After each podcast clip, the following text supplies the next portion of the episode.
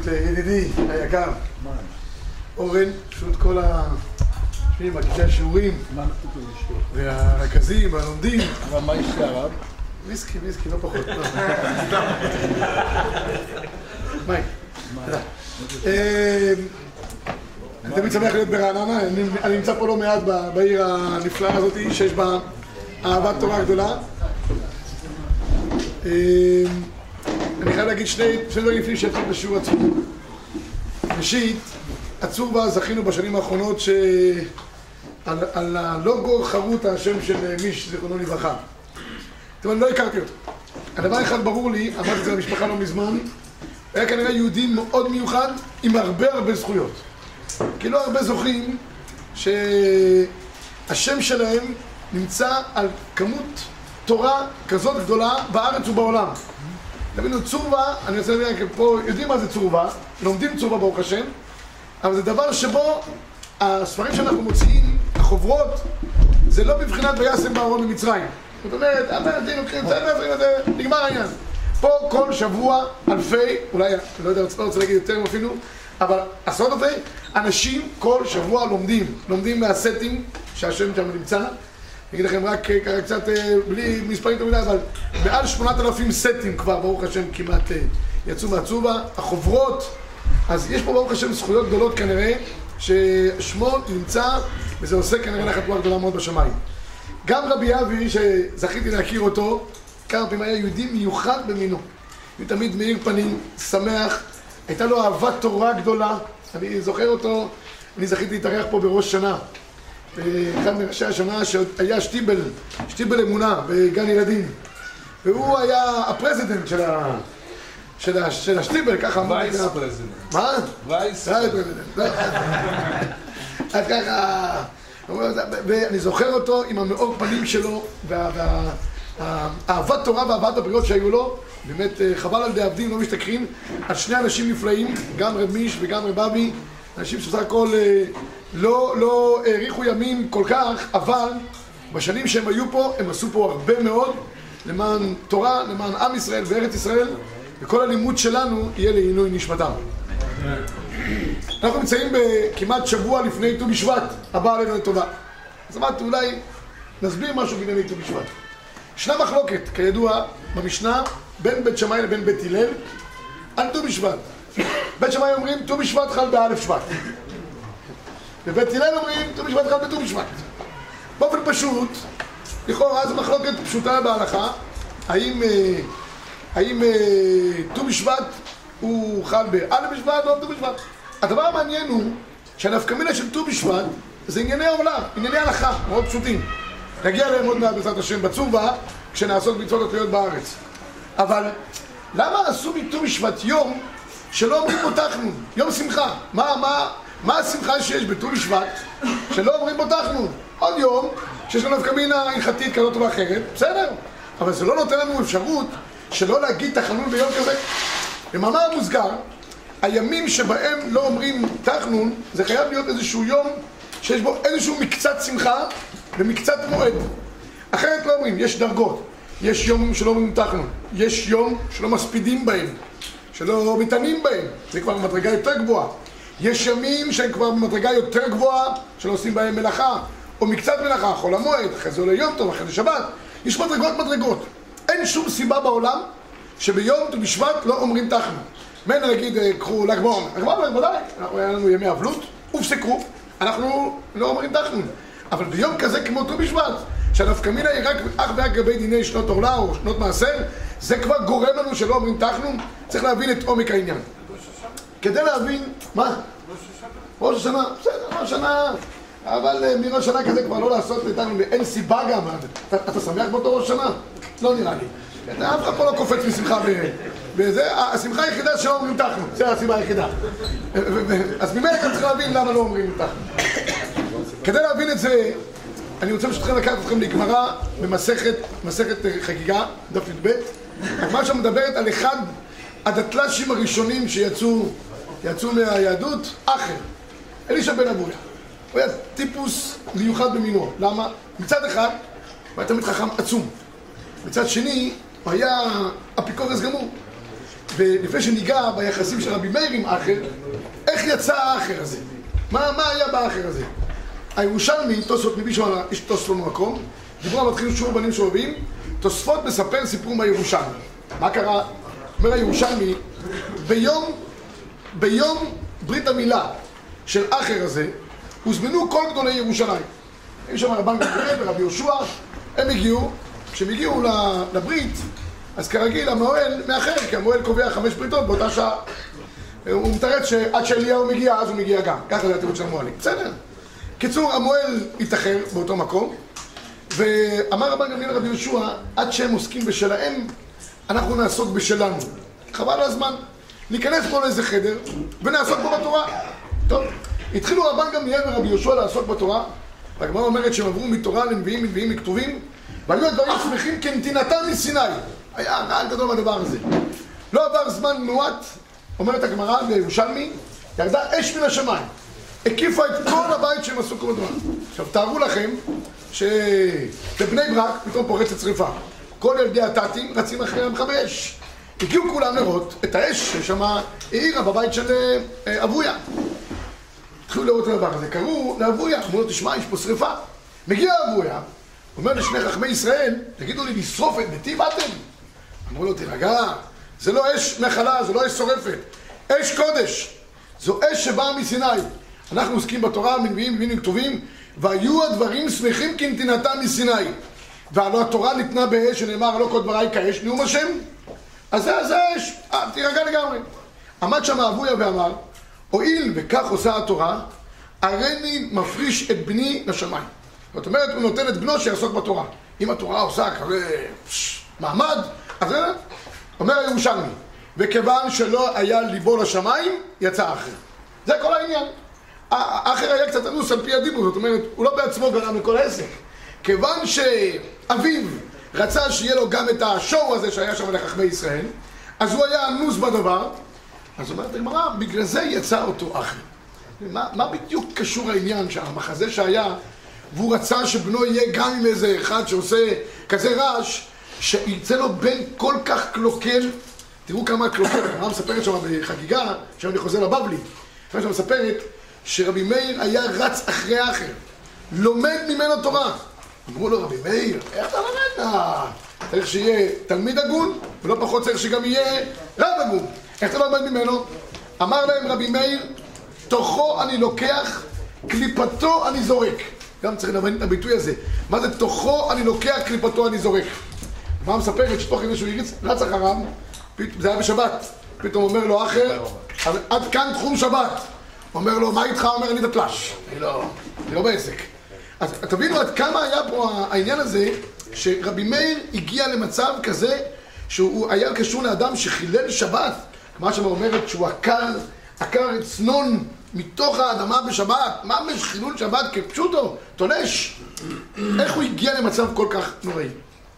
כדי להבין את זה, ולהבין גם את המחלוקת בין בית שמאי לבין בית הלל, אז אני רוצה ברשותכם ללכת לגמרא נוספת, לעשות להסביר אותה.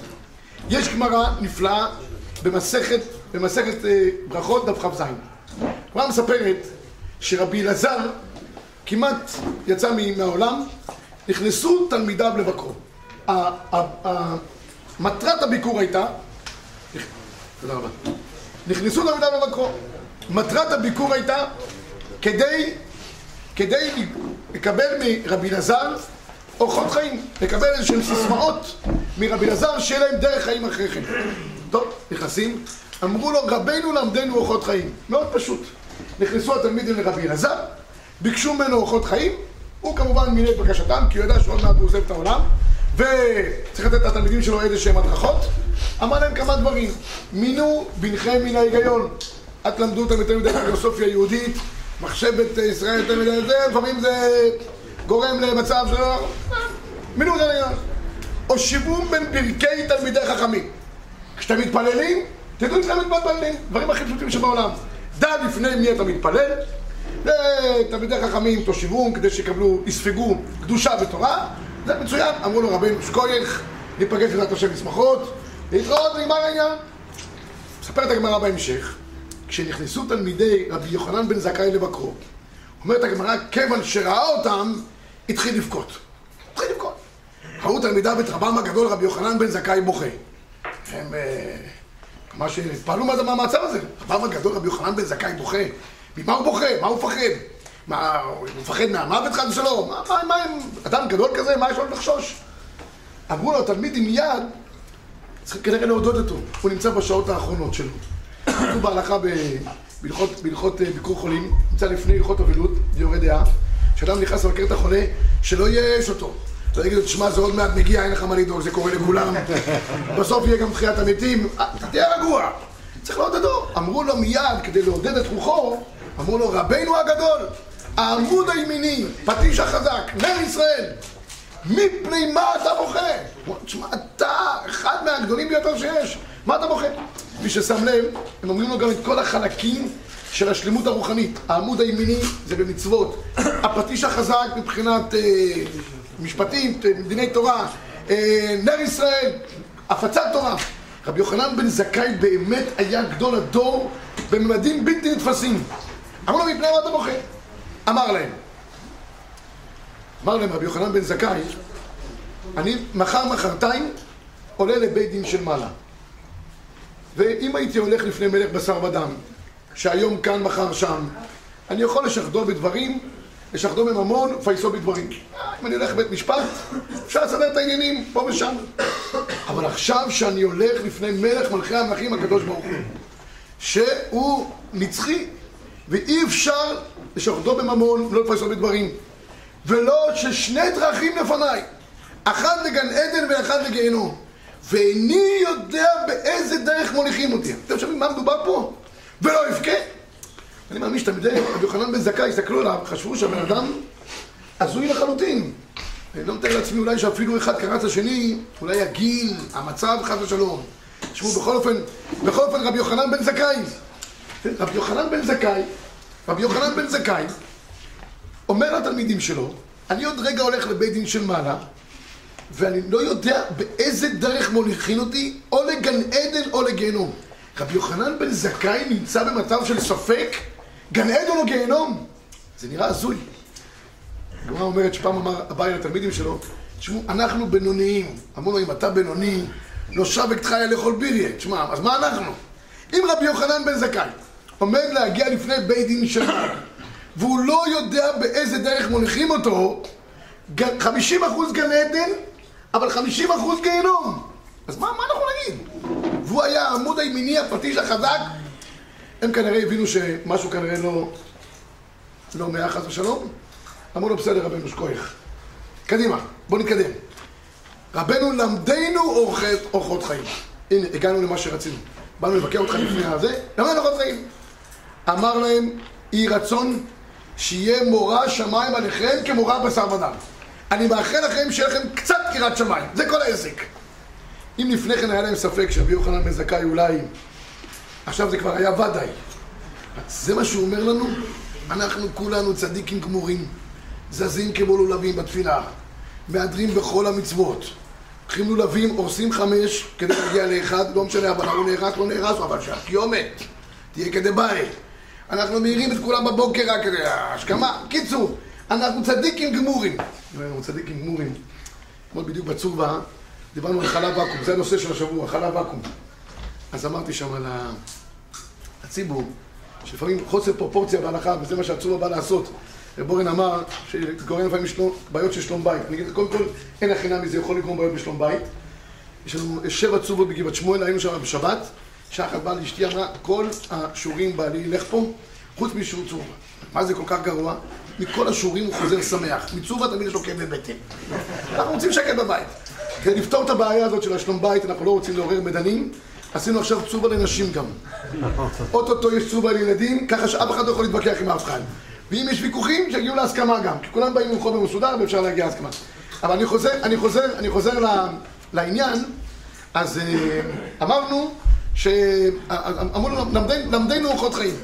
אם לפני כן היה להם ספק שאולי אחד ושלום משהו בסדר, עכשיו כבר אמרתי, תשמעו, צדיקים גמורים היו התלמידים שלו.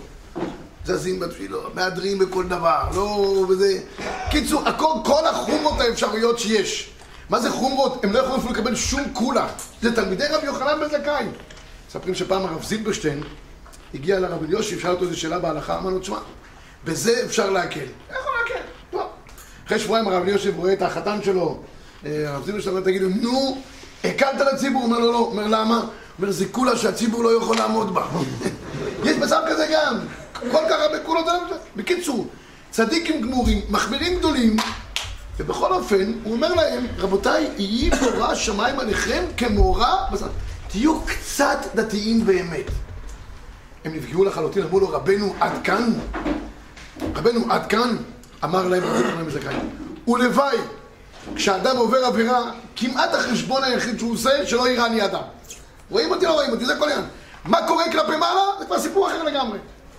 מה בדיוק הפשט פה באמת? יכול להיות שרבי יוחנן זכאי באמת לא ידע באיזה דורך מוליכים דורך? יש משהו שעשה רבי יוחנן זכאי שאנחנו לא יודעים, שעל ה-חמישים אחוז האלה יכול להיות שהוא יכתוב גיהנום? יש, מסתבר דבר כזה? זה באמת מה שאמר התלמידים שלו, התלמידים ציפו לאיזה ברכה, מסתום יגיד להם איזה משפטים, שימו את זה בפלקטים.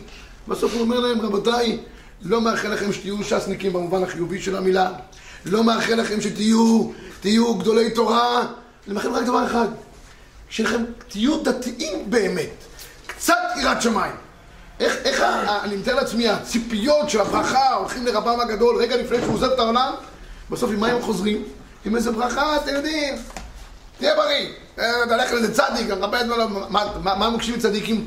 שיהיה תמיד חוכם, לא, שהבן שלי יהיה תמיד חוכם. שיהיה דתי, הוא דתי, שיהיה באמת דתי. זה כל הסיפור. איך אפשר להבין את הפשט? אני חושב שיש פה דיוק בגמרא, שאפשר להבין אותו בצורה נפלאה. האור חיים הקדוש מחלק את הרמות שיש ביראת שמיים לארבע דרגות. יש מורה שנקראת, המורה הכי נמוך, מורה בשר ודם. כשאדם עושה חשבון, איך רואים אותו, איך מסתכלים עליו, מה אומרים עליו, זה החשבון. בשביל הדבר הזה מוכן לעשות הרבה, כדי שיהיה לו שם טוב, גם בשביל השידוכים קצת, שיראה טוב, אז זה נקרא חשבון הכי נמוך שיכול להיות.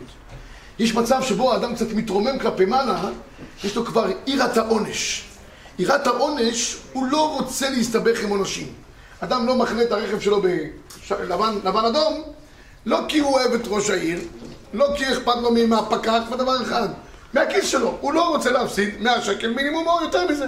זה נקרא יראת העונש, הוא כבר מפחד ממשהו יותר ערכי, מאשר איזה אדם שמסתכל עליו ובוחן אותו בצורה כזאת או אחרת. יש מדרגה יותר גבוהה, יראת החטא. יראת החטא, אתה מבין כבר שיש משהו מעבר שמצווים אותך, ואם אתה חוטא אז אתה מחטיא למעשה את המטרה, את הכוחות שלך, אז ממנה יש לו יראת החטא. המדרגה היותר גבוהה זה כבר יראת שמיים באמת. אבל מה המדרגה הנכספת ביותר? זה יראת הרוממות. יראת הרוממות, אומר האור חיים הקדוש, זה תרכובת של שני כוחות ביחד, מנוגדים אפילו. מצד אחד יראה ומצד שני אהבה. למה הם מנוגדים הכוחות האלה? כי יראה בשורש שלה היא פעולה שבה האדם לא עושה. אדם שהוא ירא הוא פסיבי לחלוטין. הגמרא אומרת, אישה שנמצאת בשבי והיא מפוחדת, נמצאת באיזשהו מחבוק היא מפוחדת, אז הדם שלה מצמצמית. היא, הוא, הדם שלה מכונס בתוכה, הוא לא, היא לא, היא לא, זה לא זורם, זה לא יוצא בשפע. למה? כי הכל מצומק כזה, הכל נמצא בצורה מצומצמת. היראה עם כל גדולתה, שיש יראה, במהותה היא דבר שלילי כי היא מצמצמת כוחות. הרמב"ן כותב ששורש כל מצוות לא תעשה, זה היראה. איך אדם מקיים מצוות לא תעשה? הוא ירא, לא רוצה להסתבך. אבל מאידך יש כוח מנוגד שנקרא אהבה. אהבה זה כוח אקטיבי, אדם שהוא אוהב, הוא עושה, הוא מאוד פעיל כדי לגרום לאותה אהבה. וזה כוחות שיש בהם מאבקות. אומר האור חיים הקדוש, אפשר לעשות שילוב בין הכוחות, זה סינתזה ביניהם. זה נקרא יראת הרוממות. הוא ירא במידה הנכונה, בגלל זה הוא לא אחד שמפוחד ולא זז. הוא אוהב במידה הנכונה, כי מי שאוהב בלי גבול, הוא גם מרשה לעצמו. בשום מקום הוא כבר יכול להיות אפילו איזה חצוף, כי הוא מרגיש פתוח לגמרי. הוא אוהב במידה הנכונה, הוא ירא במידה הנכונה, והתרכובת של אהבה ויראה ביחד יוצרים, יוצרים יראת הרוממות. המדרגה הכי גבוהה שיכולה להיות. אי אפשר להגיע למדרגת יראת הרוממות אם האדם לא עובר את השלבים מתחת להם.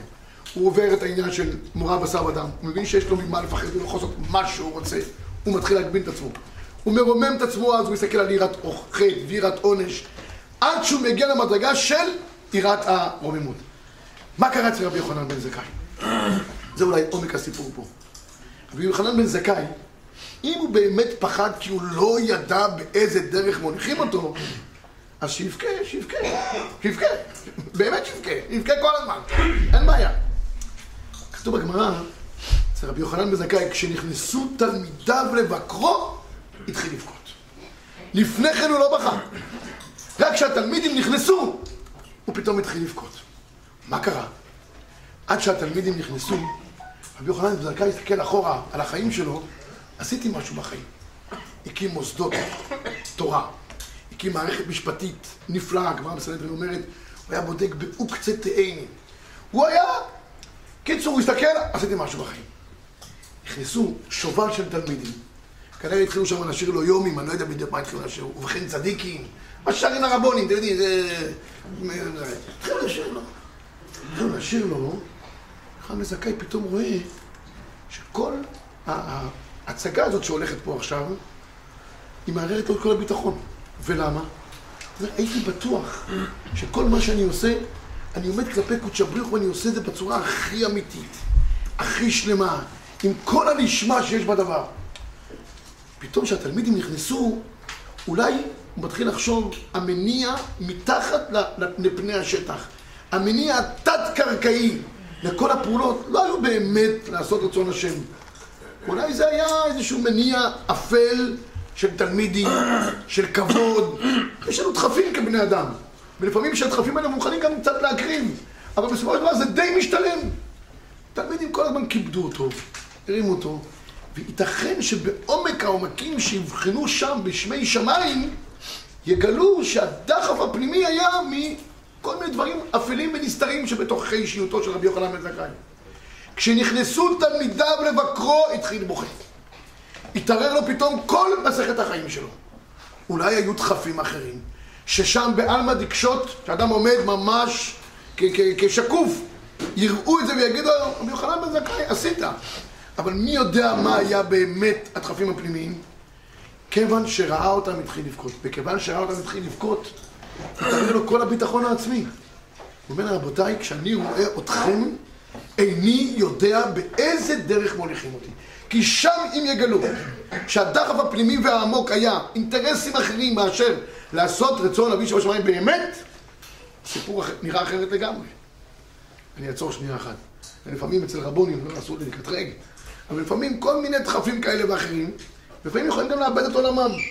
מספרים שבתקופת רב זוסה, רב זוסה, רב זוסה מנאפולי, כולם מכירים את רב זוסה, האחים רבי אלימלך ורב זוסה. אז רב זוסה כידוע היה אני מרות, תמיד שמח וטוב לב, שמח ומשמח. אז בעיר שלו היה פעם איזה גביר שעשה חתונה לבת שלו.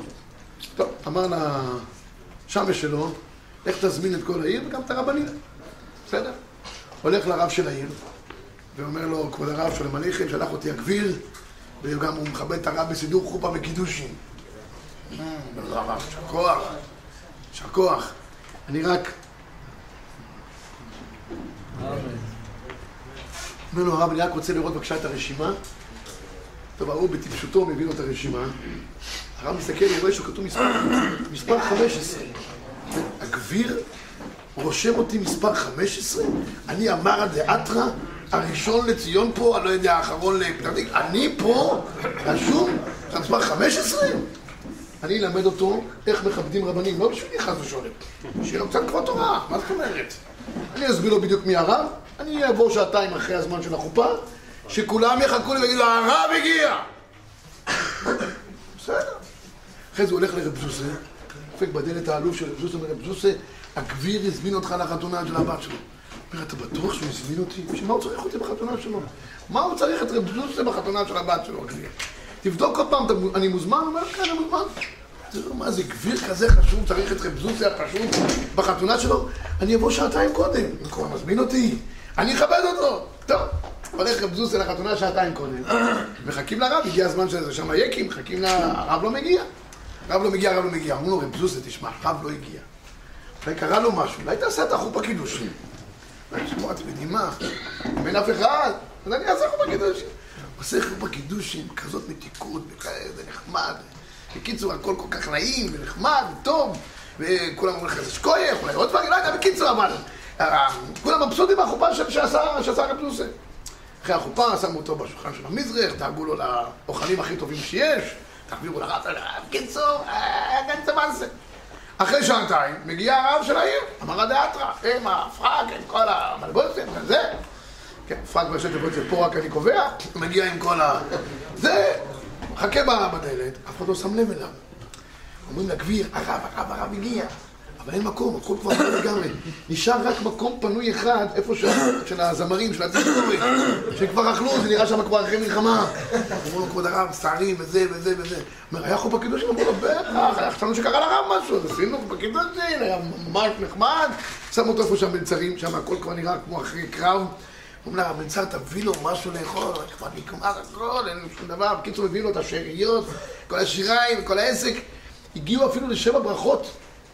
בסוף של החתונה, חשבו שהוא נגן, הרב. אז אמרו להם, זוסף, שמע, מתחילים מצווה. אומרים לו, אולי תשאר לזה גם שם ברוכס. בקיצור, אז פעם תפס הרב את רב זוסף. תגיד, איך אתה כל כך שמח ואני כל כך... אומר לו, הבנת מה שקרה בחתונה? אני כל פעם מחפש, בורח מהעניין. כשאני בורח, אז כולם... אתה כל פעם מחפש, איך? להסביר מי פה הבעל הבית, אתה מבין, אפשר דברים נראים. אני חושב, זה בדיוק טוען לעניין של רבי יוחנן בן זכאי. רבי יוחנן בן זכאי אמר, אני אולי נהגתי כ... לא יודע, כמאני, כציבור, הסברתי להם. אפשר עם זה לאבד עולם. אם אדם פתאום יש לו תביעות לא נכונות וההסתכלות הלא נכונה, אפשר עם זה לאבד עולם. אומר רבי יוחנן בן זכאי, אם כל מה שקרה פה זה בגלל אותם תלמידים שהם הדחף הפנימי העמוק, איני יודע בזה איך מוליכים אותי. מה הוא אומר להם? אם אתם רוצים לעבוד באמת בצורה פנימית ואמיתית, תתחילו ממורה שלהם ותתקדמו הלאה, שלב אחר שלב, עד שתגיעו ליראת הרוממות. עכשיו אני חוזר חזרה למה שפתחנו בהתחלה. מה קרה עם אותו אחר? איך יצא אותו אחר? תוכו אני לוקח, אמר רבי מאיר, קליפתו אני זורק. כל פרי בנוי משלוש דברים. יש לו את הגרעין הפנימי שלו, את הבשר הפרי שמנו ניזונים, ויש לו קליפה. אי אפשר בלי חלק אחד אחר של הפרי. ככה בנוי הפרי. הגרעין נועד להמשכיות של הפרי. הבשר נועד שיהיה ניזונים ממנו. הקליפה נועדה נמשוך את הלב כדי שיהיה איזשהו... מש... אבל בסופו של דבר הקליפה היא לא חשובה באמת. הקליפה היא משהו חיצוני לגמרי. הקליפה היא רק נועדה לתת... הקליפה נועדה... הקליפה נועדה רק כדי לתת איזשהו יכולת להמשכיות של, של, למשיכה כלפי כלפי הפרי. אבל יש אנשים שמתמקדים רק בקליפה בלבד. יש אנשים שמתמקדים רק בקליפה בלבד. זה מה שאכפת להם. אכפת להם רק מהדברים הקיצוניים. שום דבר בעומק של הדבר לא באמת אכפת להם. אחר גדל בבית שהכל היה חיצוני. אבא שלו ראה שור כזה בתוך הבית, אפשר גם מתוכן לעשות הצגות. זה גם יוצר איזה שהם דחפים כאלה ואחרים. אמר, אם זה עושה כזה שור, אני לוקח את בני וגם את הבן שלי אני רוצה שכולם יקרקרו סביבו. לא בעומק הדבר. אומר רבי מאיר, אני יודע שהדבר הזה בנוי משני חלקים. תוכו אני לוקח וקליפתו, הוא עשוי בצורה של קליפה. יש אנשים שכל החיים שלהם זה חיצוניים. איך הם נראים? מה מדברים עליהם? אין שום עבודת עומק. אומר רבי מאיר, אני יודע להבדיל בין עבודת העומק לדברים החיצוניים. כי אחר היה בנוי מבית חיצוני, מבית של קליפה. תוכו אני לוקח בקליפתו אני זורק. איך אנחנו מגיעים לעניין של מחלוקת בית שמאי ובית הלל? מחלוקת בית שמאי ובית הלל היא נובעת מתחילת השנה כבר. הגמרא, למה מגיע ט"ו בשבט? אז מתחיל כבר, הגמרא אומרת, העלים, העצים מתחילים כבר להוציא את הנטף שלהם. מתחילים כבר להוציא את הפירות שלהם. למה דווקא עכשיו? הגמרא אומרת שכבר עברה, עבר שליש שנה. מה זאת אומרת עבר שליש שנה? ממתי עבר שליש שנה? מראש השנה עבר שליש שנה. ימים נוראים מחולקים ליראה ולאהבה. ראש השנה ויום כיפור זה ימי יראה גדולים, אבל הם נשברים באהבה גדולה בחג הסוכות. יש תשובה מיראה, זה ראש שנה ויום הכיפורים. תשובה מהאהבה זה חג הסוכות. כולם נמצאים בשמחה יתרה, בשמחה בית השואבה, מוצאים את הדברים. כל מטרתו של האדם בעולם זה לא עבודה חיצונית של קליפה. זה מה שיש לו בפנים בפוטנציאל שלו, שיוציא את הדברים מן הכוח אל הפועל. דוגמת עץ. כתוב שארץ מצרים היא כמו גן ירק. וארץ ישראל כי תבואו אל הארץ ונתתם כל עץ. מה ההבדל בין גן ירק לבין עץ? גן ירק, פעם אחת לוקחים את הירקות והם נשחטים ונגמרים. עץ יש לו פוטנציאל, אתה משקה בו, הוא מוציא את הדברים מן הכוח אל הפועל. חובתו של האדם בעולם, את מה שיש בו, את הסגולות ואת הכוחות, להוציא אותם מן הכוח אל הפועל. איך מוציאים אותם מן הכוח אל הפועל? ישנם שתי אפשרויות. אפשר ביראה גדולה, אדם מפוחד, אז הוא עושה, ואפשר מתוך אהבה גדולה. בית שמאי, בית שמאי, בית שמאי ביסודם זה יראה גדולה. בית שמאי זה הכל יראה. הם מושכים את השליש שנה מראש שנה ביום כיפור. ולכן, כשמתחילים ימי היראה, אחרי ארבעה חודשים, איזה, איזה יום חל? א', א', א' בשבט. א' בשבט הוא מתחבר לארבעה חודשים שהיו קודם באלף תשרי, שזה ראש שנה. בית שמאי כמידתם זה עניין של דין, של יראה. אומרים בית שמאי, אם אתה רוצה להוציא את הדברים מן הכוח אל הפועל כדוגמת העצים, רק עבודה של יראה פנימית גדולה, היא תוציא מן הכוח אל הפועל. שיטתם של בית הלל מה הייתה? אהבה גדולה. אם זה היה עניין של אהבה גדולה, אז הם רוצים להוציא את הדברים מן הכוח אל הפועל מתוך חסד.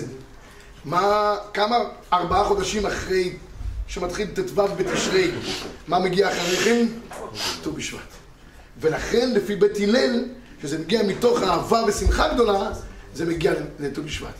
אבל האידיאל בסופו של דבר, זה לחבר בין היראה לבין האהבה, כדי להגיע בסופו של דבר ליראת הרוממות.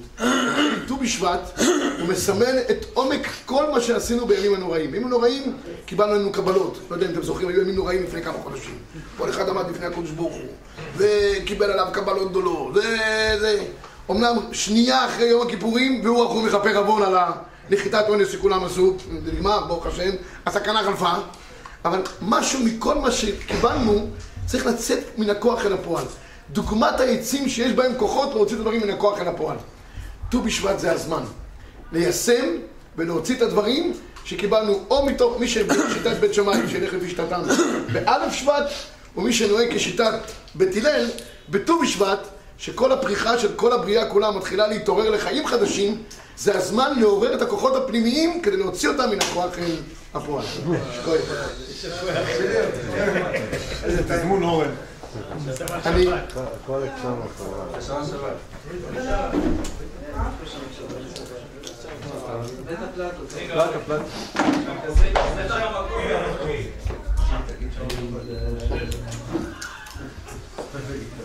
כיוון שלומדים פה צורבה, אני חושב שהצורבה זה מסמל בצורה הכי טובה גם את השילוב בין אהבה לבין יראה.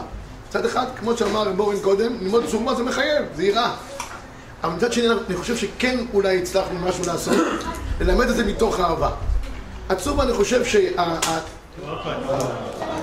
שהדיבוק חבילים שיש... מזגן, תחבר את המזגן. תחבר את המזגנים. אורן, אורן, תרים. הדיבוק חברים שיש... הדיבוק חברים שיש בצורבה והלימוד מתוך... טוב, אני סיימן. תוציאו שם את ה... לא, לא, לא. אפשר להדליק פה איזה אש... זה כנראה חסר. כל אחד שיפק לפנה שלו בטלפון. נמצא קצת הכל?